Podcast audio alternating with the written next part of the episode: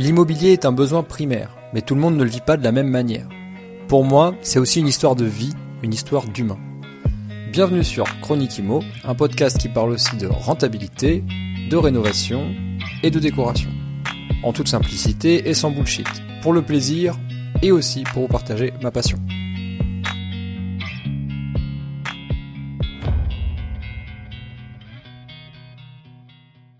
Salut à toi et bienvenue dans un nouvel épisode de Chronique Imo. Aujourd'hui, je vais te parler de fiscalité et notamment d'une nouvelle déclaration que tu dois faire depuis le 1er janvier 2023 et jusqu'au 1er juin, tu as pour euh, faire cette déclaration. Donc on va en parler, je vais aussi te dire ce que j'en pense euh, aussi bien sur le fond que sur la forme.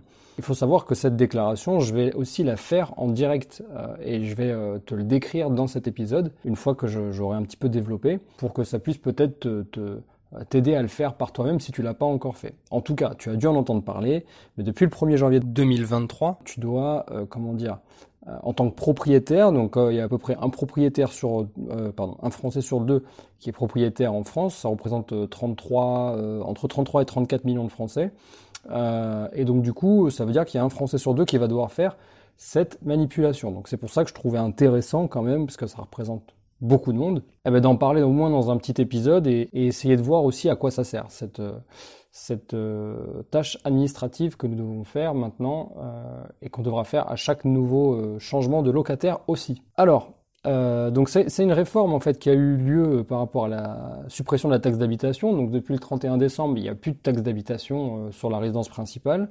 Donc grosso modo, tu loues ton bien, ton locataire avant, donc il y a 1, 2, 3, 4, 5 ans, euh, et, tout, et tout le temps avant, il avait une taxe à payer tous les ans. Donc toi, de ton côté, tu payais la taxe euh, foncière, et avant euh, le 31 décembre 2022, ton locataire, il payait ce qu'on appelle la taxe d'habitation.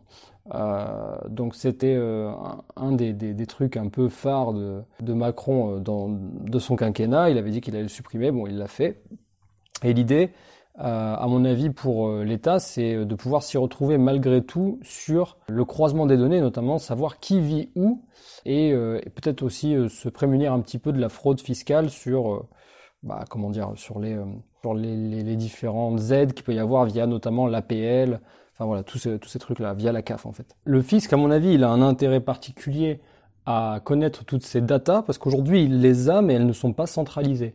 Donc à mon avis ça se perd entre les différentes administrations. Et là aujourd'hui grâce à ça, en fait si le propriétaire bah, il fait toute la démarche de dire euh, euh, qui euh, il a dans ses appartements et que eux ils ont de l'autre côté combien ils envoient à quelle personne en qualité je sais pas moi d'aide au logement ou d'aide à la famille etc.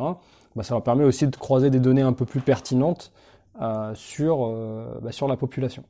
Alors, comment ça fonctionne? Ben, C'est très simple, hein. il va falloir te connecter euh, sur, ton, sur, le site impôt.gouv.fr, le, le, côté particulier. Donc tu sais que c'est un site qui existe en deux versions. Il y a mon espace particulier et mon espace professionnel ou entreprise.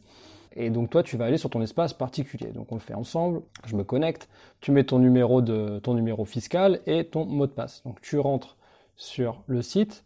Alors par contre, ça marche pas sur l'application. Essaye pas de le faire via ton téléphone, euh, via l'application euh, mobile qui est téléchargeable. Euh, donc tu vas sur la version site et tu descends tout en bas et normalement tu as sur la gauche, en bas à gauche, tu as la case espace immobilier. Donc ça c'est un truc qui existe depuis quelques années déjà, mais ça ressemblait pas à ça avant à l'intérieur. Et d'ailleurs, ça avait été remis à zéro il y a quelques temps quand bah, quand ils étaient quasiment prêts à nous, à nous servir cette nouvelle fonctionnalité. Alors, euh, quand tu cliques dessus, ben, normalement tu vois les biens immobiliers qui apparaissent, en tout cas ceux qui, ont, euh, euh, qui sont suffisamment anciens pour que le fisc soit au courant que c'est toi le nouveau propriétaire. Donc c'est sûr que si tu as acheté un immeuble de rapport il y a, ou un bien immobilier, peu importe ce que c'est, il y a il y a deux trois mois, à mon avis c'est pas c'est pas en ligne. Je dirais que la lenteur administrative française fait que si si c'est dans le dans le site au bout de six mois, bah, déjà c'est déjà vachement bien. Parce qu'en fait, tu peux pas rajouter toi-même. Tu peux pas venir, il n'y a pas un bouton plus où tu dis bah tiens j'ai aussi un, appartement supplémentaire. Tu vois, tu peux, ça marche pas comme ça. C'est eux en fait qui font le, croisement, je pense, avec les données des notaires. Quand il y a une vente, le notaire il t'attribue la, la publication légale et c'est comme ça qu'ils font pour euh, pour te rajouter ce bien.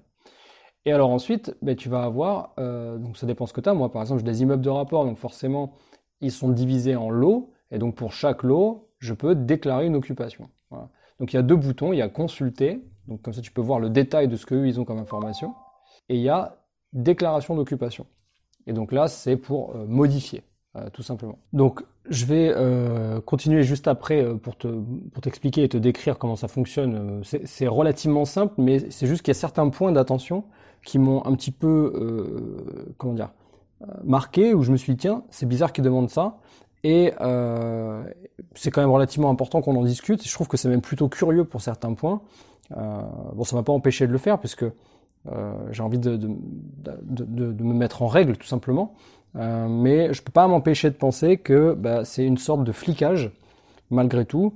Euh, à tort ou à raison, peu importe, mais c'est quand même une sorte de flicage. À l'échelle de l'individu, en tout cas, c'est un petit peu gênant sur certains points. Mais d'un autre côté, si tu vois l'immobilier un petit peu comme moi, et qu'au final tu dis bah, que c'est qu'un business comme un autre, ça aurait très bien pu être une entreprise avec, euh, euh, par exemple, c'était un restaurant, bah, chaque jour de, chaque jour est un est une possibilité de faire de l'argent.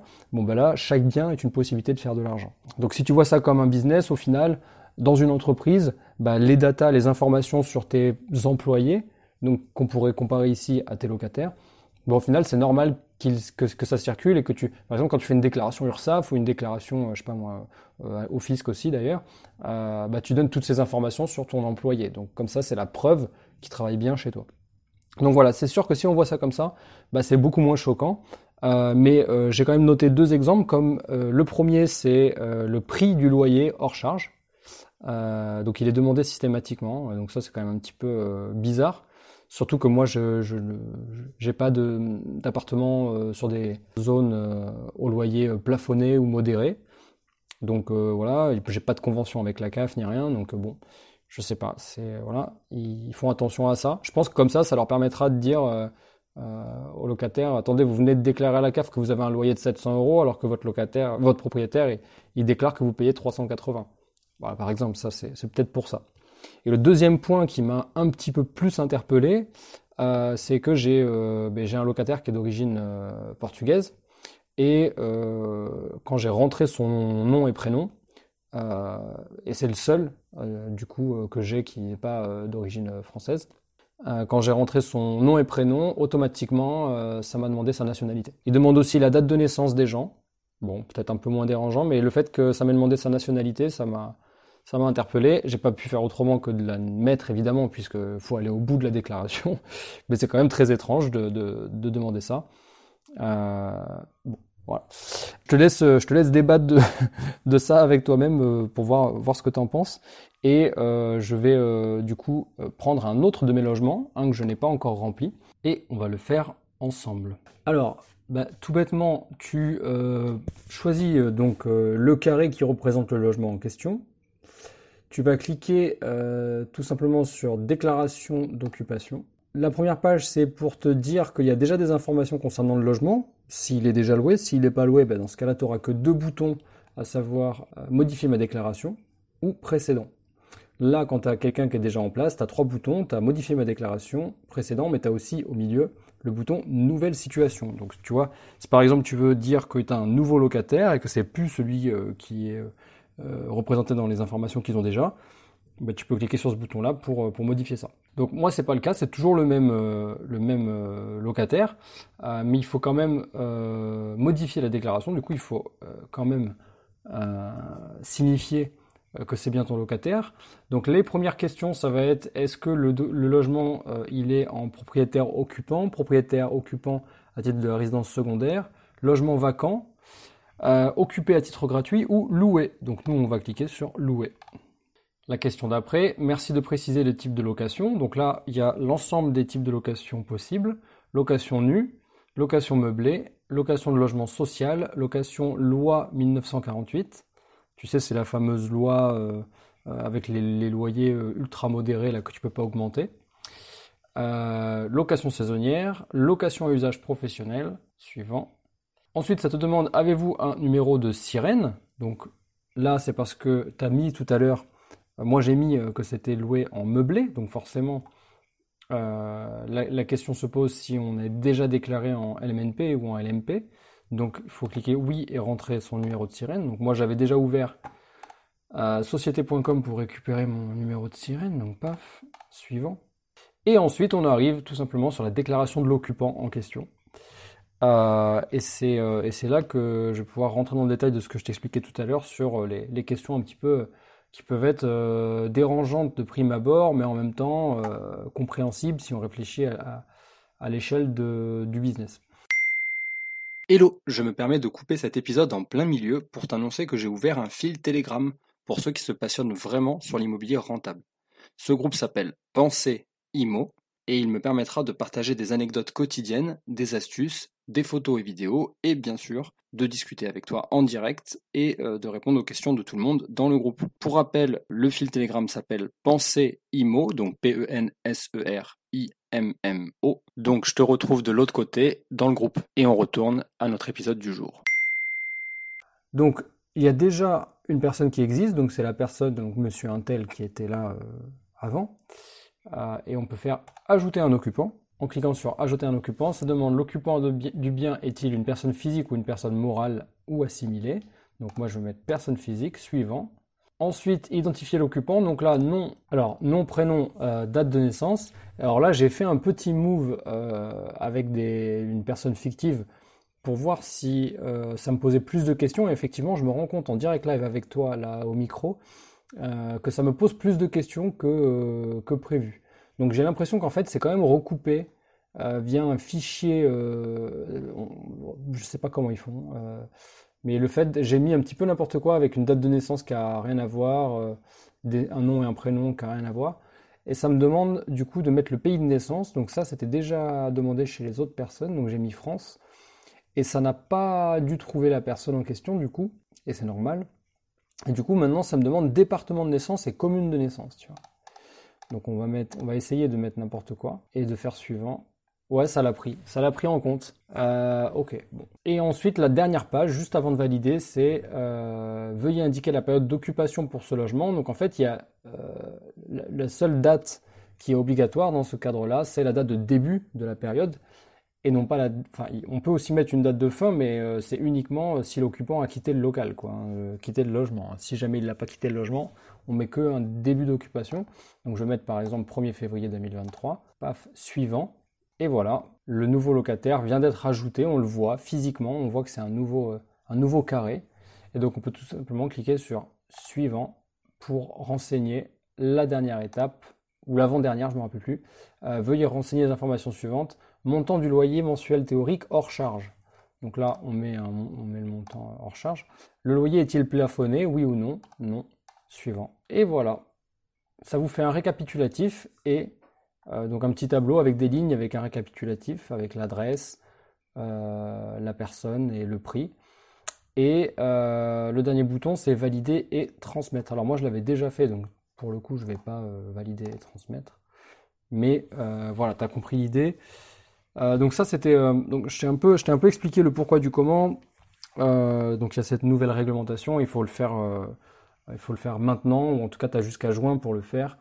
C'est vraiment pas difficile, on va dire, de manière, enfin, par rapport au côté administratif de la chose, c'est vraiment pas grand chose à faire, sauf si tu as beaucoup de logements et auquel cas tu vas vouloir le, déléguer à quelqu'un. Mais, mais vraiment, c'est pas une grosse tâche à faire.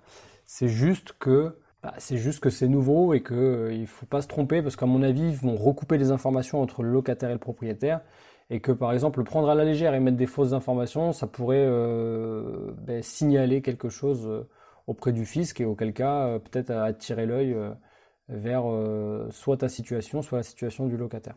Donc vraiment, dans un souci de, faire les choses correctement, je te dirais de, ben, de prendre le temps et de le faire à tête reposée et de ne pas le faire un petit peu n'importe comment. Voilà pour cet épisode sur euh, ben, euh, la nouvelle euh, déclaration des biens immobiliers, enfin cette nouvelle obligation.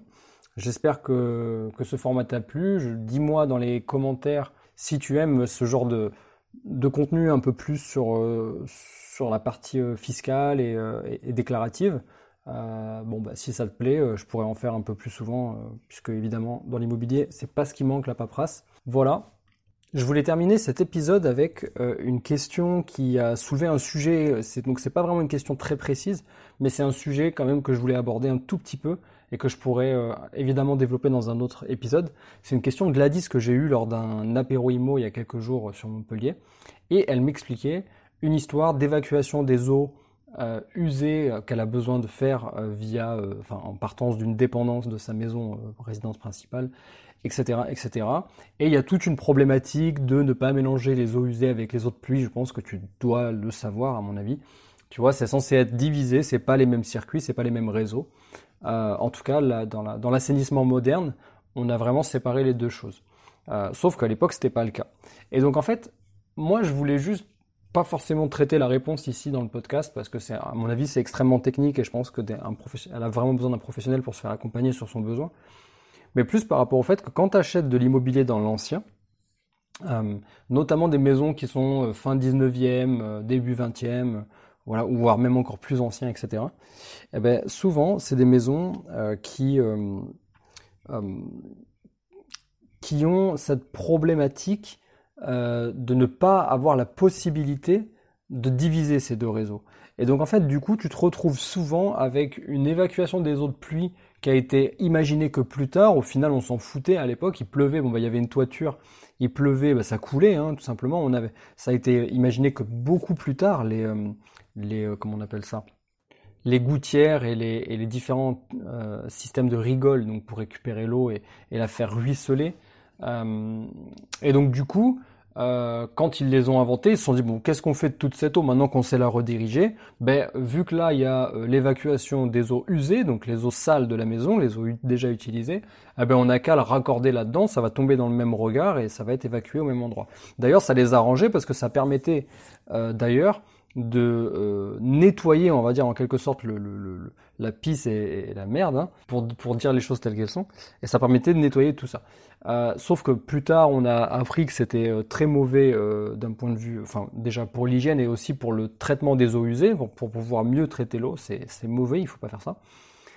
Et donc du coup, je raccroche les wagons maintenant. En fait, c'est difficile de modifier ces réseaux-là euh, encore aujourd'hui, surtout si le bâtiment il est très ancien et que tu te trouves dans un cœur de ville et que euh, le moindre euh, type de travaux comme ça, ça nécessiterait de faire des tranchées très profondes et donc du coup d'immobiliser des équipes très spécialisées qui coûtent très cher et voire même de fermer des, des rues pour pouvoir modifier ça.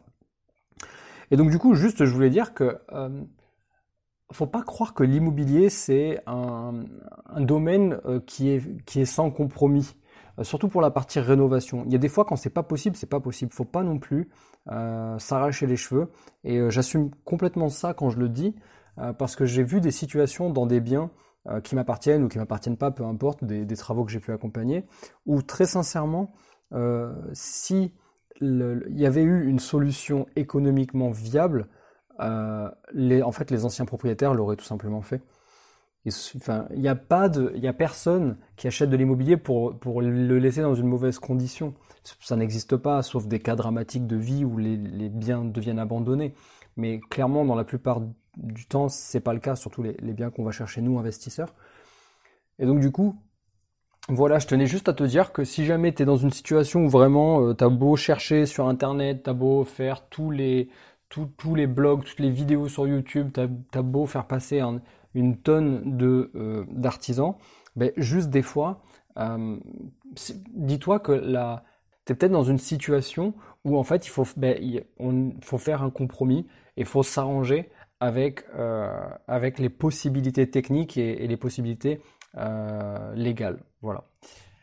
Marocco de la semaine, ça va être la série l'agence. Donc c'est euh, la série qui est euh, diffusée notamment sur TMC et qui est aussi sur Netflix. Donc c'est une série qui suit une famille de Parisiens qui ont une, agence immobilière familiale de luxe, donc immobilier haut de gamme uniquement.